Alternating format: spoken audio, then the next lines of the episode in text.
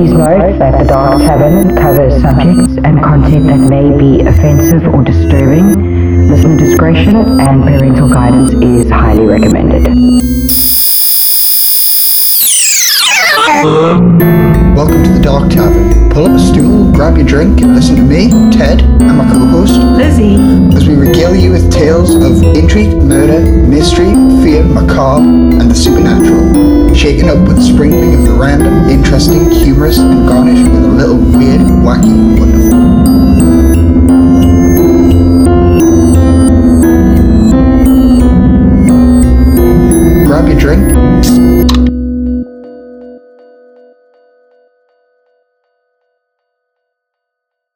To the Dark Tavern. I'm Lizzie, and I'm Ted. and today's lineup is quite a different one. Uh, the short fact is one that I picked. It's the origin of the phrase "Wild Man of Borneo."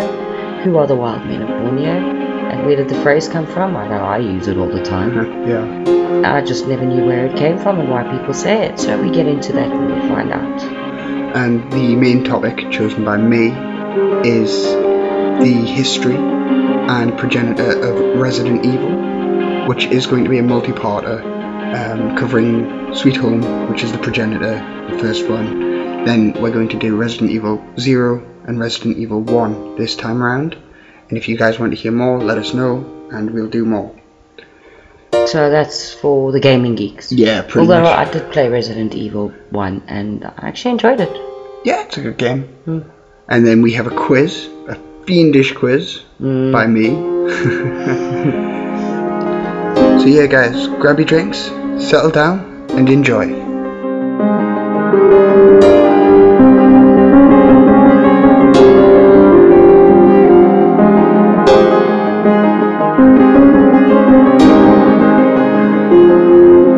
Okay, so I know I've used the phrase, I've actually said it to you a few times. You look like a wild man, wild man of Borneo. Yeah. Okay, now I wanted to know where did that phrase come from? Who were these wild men from Borneo and why did they look crazy? So I asked Tate to do some research and this is what we came up with. Um, but in order to find this out, we need to go back to the days of the freak shows and somebody that most people have heard of, P.T. Barnum. Phineas Taylor Barnum, the greatest showman that ever lived. I think so, in any case. And at the time, he was riding high from his current shows and he was looking for a new addition to his show.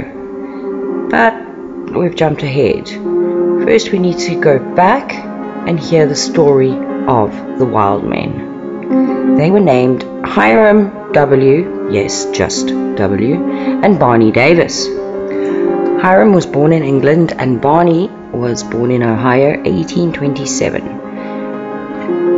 But the 1850 census in which they're mentioned suggests that they are born slightly later in 1829 and 1831 respectively. They were born to David Harrison Davis and Catherine Blydenberg. In 1842, their father passed away and their mother remarried a gentleman named William Porter. But we can't seem to find much history about the marriage. Back to the brothers. By this time, they stood 100 centimeters tall and weighed about 20 kilos apiece. Yet they could lift crazy heavy weights and also wrestle with audience members on stage. Subsequently, they were discovered by a traveling showman known as Dr. Warner. And then Hiram and Barney were given new names and a big backstory. They were named Waino and Plutonol. Yeah, it sounds so cool. Yeah, I don't know. I'm thinking Wino and Pluto. It Well- just it sounds weird. Plutonol is probably because of Pluto, the god of war, I believe. Ah, okay. Waino, Wino and Pluto. Anyway, Waino and Plutonor. The big backstory was that they were said to be from the island of Borneo, where they'd been subdued after a struggle with armed sailors. They initially had only modest success, so they didn't start out too well. Okay, the two went on to be exhibited at state fairs across the US. And by the time of the 1860 census, they were living in Somerville, Massachusetts, in the household of showman Henry Harvey. And at some point, the brothers were transferred to a relative of Dr. Warner, Hanford A. Warner. In January 1877, they were performing at the New American Museum in Manhattan, New York. In June 1880, at the time of the federal census, they were touring with William C. Coup's circus, and the brothers were enumerated under their assumed identities. By 1882, Waino and Plutonol, as they were now known as, they were acquired by P.T. Barnum and his traveling exhibitions. P.T. Barnum's advertising skills, which were legendary to the point he could have sold ice to an Eskimo, helped to propel the Wild Men into stardom. Their career took off and they began earning a ton of money.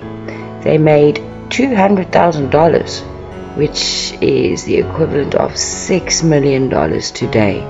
The exhibitions consisted of acts of great strength. Apparently, they could lift up to 140 kilograms each, which that's almost three of me. Yeah, and how much did they weigh? 20 kilos. So they could lift seven times their own body weight. That's insane. They're tiny. That's like strongman territory. Yo. Finally, in 1903, the brothers were withdrawn from performing by the Warner family. Hiram passed away in Massachusetts on March 16, 1905, and then after his brother's death, Barney stopped working, and he died on May 31, 1912, in Massachusetts at the Warner family home. The brothers are buried in Mount Vernon, and may they rest in peace. I really did find that interesting. Um, because as I said, I've used that phrase so many times, and I find the origins of phrases very interesting. Actually, I've looked into a couple in uh, the past years, Yeah. and we'll probably be looking into a few more in future episodes. Not sure. I think we do have one coming up actually. Oh, fantastic! So that's pretty cool. Um, but yeah, the story of the brothers. It was sad in a way, but also quite cool. Well, they were able to make money in the only way they knew how. Yeah, no, I do. I completely agree with that. It's just, you know, to live and work together and be so close as brothers, and then at the end to lose your brother. That just, I found that quite sad. Yeah, it's a little bit sad, but Yeah. yeah. But anyway, the brothers, they sounded pretty cool. They did, yeah. Waino and Plutonal. That's pretty cool. Yeah, it's a pretty cool story. So now, guys, we have a very interesting article about Resident Evil, its spiritual prequel, as it were, and we're going to cover two of the main games in the series in chronological order. If you want us to do more, let us know, and we will. So let's go.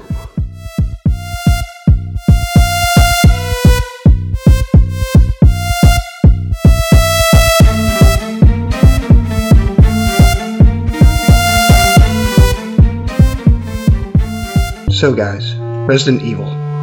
It seems to be such a mainstay of the survival horror genre. But where did it come from? And where did it go? Where did it come from, Cotton Eye Joe? Couldn't resist. I, I had to set it up.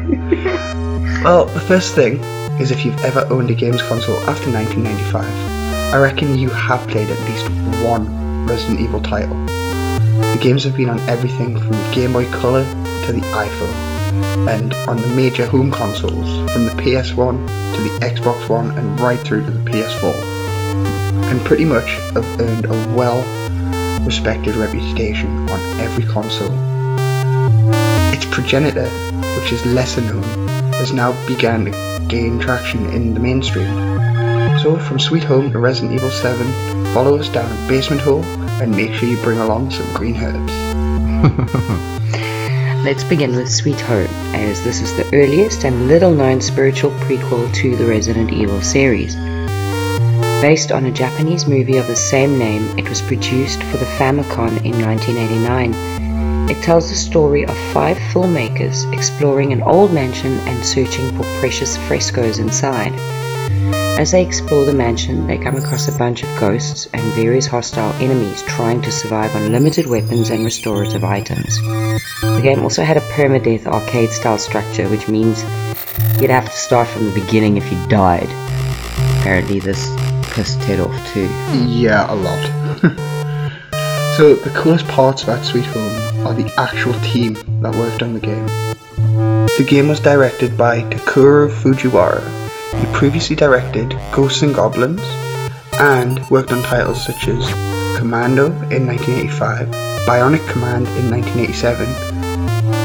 The next one is one of the best games ever, Mega Man 2 in 1988 and Strider in 1989. But Sweet Home was one of his first console games because he'd previously predominantly worked on arcade games. Some of the team from the Sweet Home movie helped produce and supervise the project, Juzo Itami and Kiyoshi Kurosawa, respectively. The team told Fujiwara not to worry too much about following the movie exactly, which was lucky in some respects as some of the items Fujiwara wanted to include in the game would have apparently not have matched the atmosphere of the film. The game's plot, however, did diverge somewhat from the films, which was a big change from video game adaptations of the time. Sweet Home was meant to be a comedy horror to begin with, and then it took a dark turn but Resident Evil was a whole eight years later, and that was just dark from the beginning. Fujiwara was rather relieved to be working on a new game for a better console, because then he could do things that he could not put into Sweet Home, mainly in the graphics department. He was also confident that horror games could become a genre in themselves. Little did he know that survival horror would move on to be a crazy amazing genre. But as a counter to this, the guy who was directing under Fujiwara was way less certain about horror game taking off. In GameSpot in 2016, Shinji Mikami would say, Fujiwara said that he wanted us to make a horror game using systems from Sweet Home, which was a horror game for the Famicom he directed. I was actually a big fan of Sweet Home, and he was someone I really respected. So I was excited about this project from the beginning but I was a little worried about how well a horror game would sell. So originally planned as a direct remake of Sweet Home, they decided to spin off the series and make Resident Evil, or Biohazard as it was named in Japan, which must have become a little confusing as we'll soon see. But back to the plot of Resident Evil 1. The mansion you play in is rather closely modeled on the mansion from Sweet Home, and it would seem the item management was also closely modeled on that of Sweet Home. But the twists and turns in Resident Evil are what are important. From that first dog jumping into the window and scaring you half to death, which is why I'm glad they changed the POV from first person to third person, although that first dog jumping through the window is in fact in first person. Huh. And it's frightening. um, to the epic fight scenes and the apparent worst line in video game history. Seriously, guys, just look up Jill Sandwich on YouTube. So, that sounds so wrong. Yeah, the the line is so badly delivered, uh, but it's hilarious. So, although the Sweet Home movie is yet to be released on DVD, you can admit that it had a huge impact on the survival horror genre, and we shall have a quick peek at those too. However, we will only look at the main thread and not the offshoots, as we don't have forever and we already have to split this episode up into multiple parts. So, funnily enough, this is one game that I have not played yet, but it's on my to get list. It runs before, but also consequently to the first game. I'm talking about the prequel slash released after the first game which was Resident Evil Zero. Um, That's quite confusing. It gets even. So how does it go? It goes Sweet Home, then Resident Evil Zero. Yes, but Resident then Evil Zero. Res- but Resident Evil Zero wasn't made before Resident Evil 1. One. Okay. Yeah. It was made after Resident Evil One, but it was supposed to be played before it. Yes. Okay, that makes sense. Kind of like when Star Wars was released, apparently it was, Oh gosh, yeah. you know, I know people. Why can't they just do things in in in sequence? I have it's mainly to do with drama and No, okay. But so, Resident Evil Zero. This serves as a prequel, and its story covers both the crash of the initial Alpha team and the follow-up mission of Bravo team. Oh, by the way, guys, I should really mention there will be spoilers. Um, so, Bravo team are sent to investigate the murders in a mansion in the Arklay Mountains. With respects to the game, you take control of Rebecca Chambers, who discovers that the train they are on was attacked by mutant leeches, and she finds the train infested with zombies. So she teams up with Billy Coen and an escaped convict, and apparently a very inventive inventory system. And finally, they are taken to a secret facility under the direction of one of Ted's favorite characters, Albert Wesker, and a scientist from Umbrella Corps, William Birkin. The two main characters then go on to crash the train, which is on its way to the facility. This train smashes into a seemingly abandoned house. Jeez. Yeah. This train? Turns out that during the investigations, Billy and Rebecca discover that the house was in fact a training facility for the Umbrella Corporation, which they developed the progenitor virus. The corporation decided would make a great biological weapon. So Billy and Rebecca got separated and she runs into STARS, which is Special Tactics and Rescue Service Commander, Captain Enrico. Ooh who explained that she will be met at an abandoned house. Yeah, this is not creepy at all. This turned out to be a lie, and she was consequently attacked by a tyrant creature, but she manages to gain the help of Billy Coen and survives. They finally learn that he is the creator of the progenitor's virus last experiment, the Queen Leech. The leech enters the progenitor creator's body, taking on his memories and also enabling him to shapeshift. The pair confront the Queen Leech, but they decide to run away, and in turn, by heading to the surface, they trigger the facility's emergency sequence. And being chased by the Queen, they finally make it to the surface, thusly exposing the Queen to sunlight, and she dies. So Rebecca talks to Billy, and there's a little bit of chit chat back and forth apparently, and she agrees to keep his involvement a secret. And then she heads up off to the Resi Eve mansion to help Alpha Team.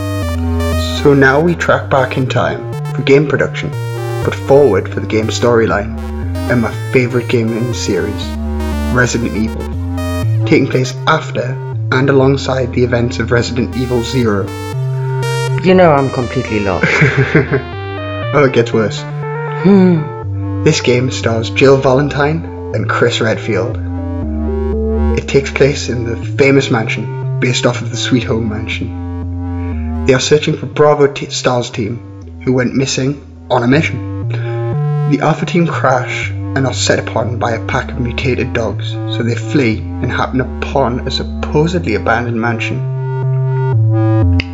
Strangely, the dead team members are found within the locked walls of the mansion, and also the place is stuffed to the eyeballs with monsters, zombies, and various scientific papers which allude to the mansion being a virus testing facility of some kind. But it all went terribly wrong. After battling your way through the mansion and finding the secret underground labs, and it turns out that the STARS team member Albert Wesker had helped the Umbrella Corporation, helping them to develop a way of weaponizing the pathogen that's mutating the life forms that are living around the mansion. They were luring the STARS team so that they could test and strengthen the creatures. Ugh. They were genetically modified to act as bioweapons. So, effectively, you're helping to strengthen these creatures. Wesker releases the Tyrant to wipe out the rest of the STARS team, but Wesker fails to control the Tyrant and it dies. Finally, the self-destruct mechanism is activated, so the stars retreat to the launch pad. But as they begin to take off, the tyrant reappears, and you blow it up with a rocket launcher. The best ever cutscene. And finally, everybody can breathe a sigh of relief because surely Umbrella wouldn't make the same mistake twice. Dun dun dun. So, guys, that was the first two games chronologically of Resident Evil. That actually sounds like fun. I want to play Resident Evil now again. Yeah, me too. Mm. So basically, let us know if you want us to carry this series on, and we will wrap up the rest of the timeline over time. Ooh, ooh, ooh, ooh, ooh. My other game that I enjoyed was Silent Hill. Ah, That was so creepy. maybe we could do Silent Hill too. Ooh, yeah, just not at night, please. Ter- really terrifies the crap out of me. Let us know what you think, guys, and we might do Silent Hill as well. So, after all that crazy survival horror, mm-hmm. are you ready for a quiz, Liz? As you said, Ted.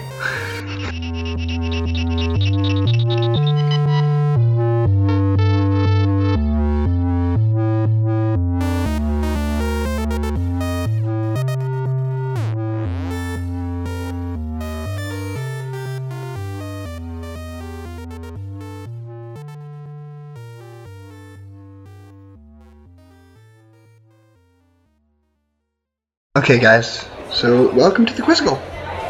Yay! Yep. This one will be interesting. Okay. Are you ready, Lizzie? Yeah. Then let's begin.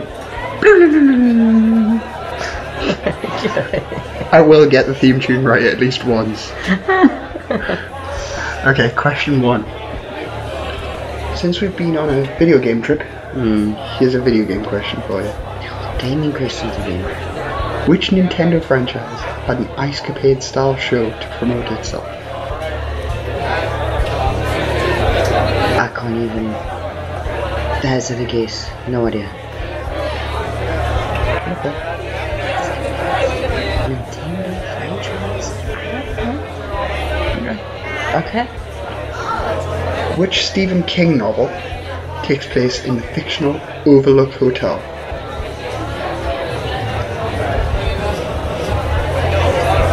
Shining? Okay.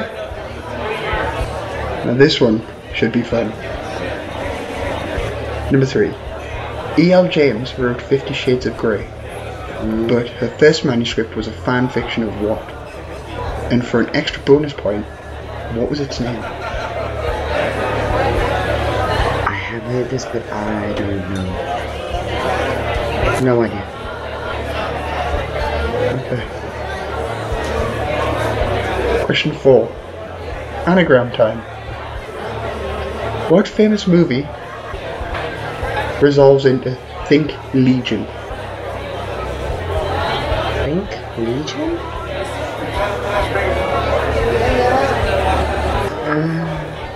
Think Legion?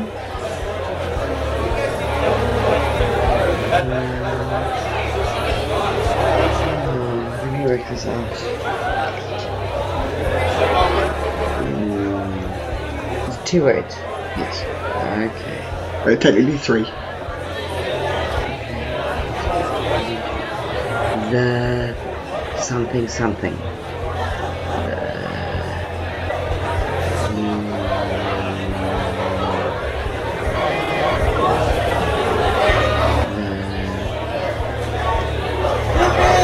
The Link Legion. I don't know. Are you just passing again? Yes. Okay, number five. Mm. True or false? Netflix began as a DVD rental service. True. Okay, should we go over the question? Yes, please.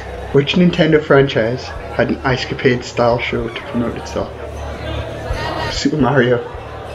Um, I've never played Super Mario. I know, but I thought, like, with it being so famous, that you'd actually get. Yeah, I'm not a gaming geek. I played games on PlayStation like God of War and Silent Hill and So apparently the show was an absolute flop. I don't know if they were wearing giant puffy costumes of the characters. escapades. Yeah. Like I imagine it like Disney on Ice.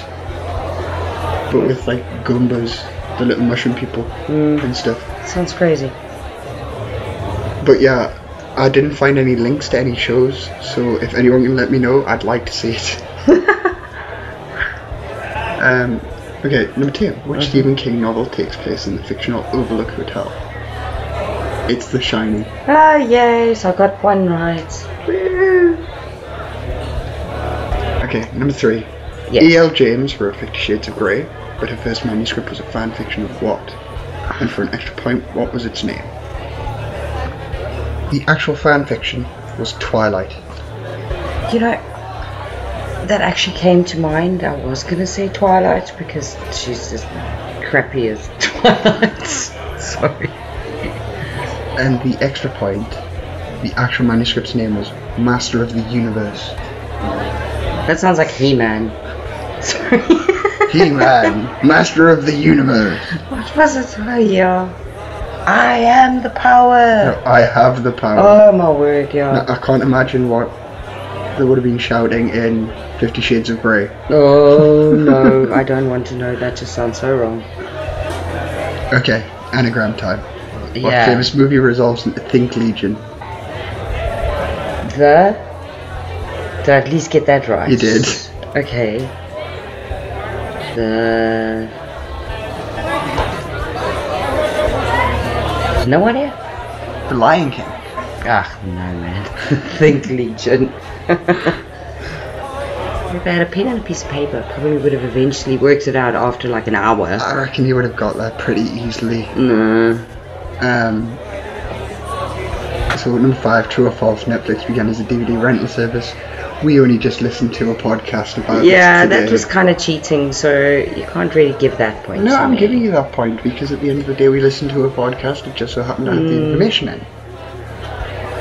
So yeah, guys, uh, the current score now.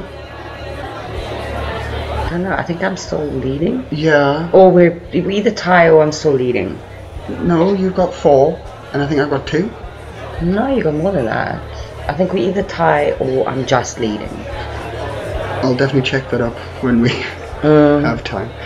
So anyway, guys, that was that was so much fun.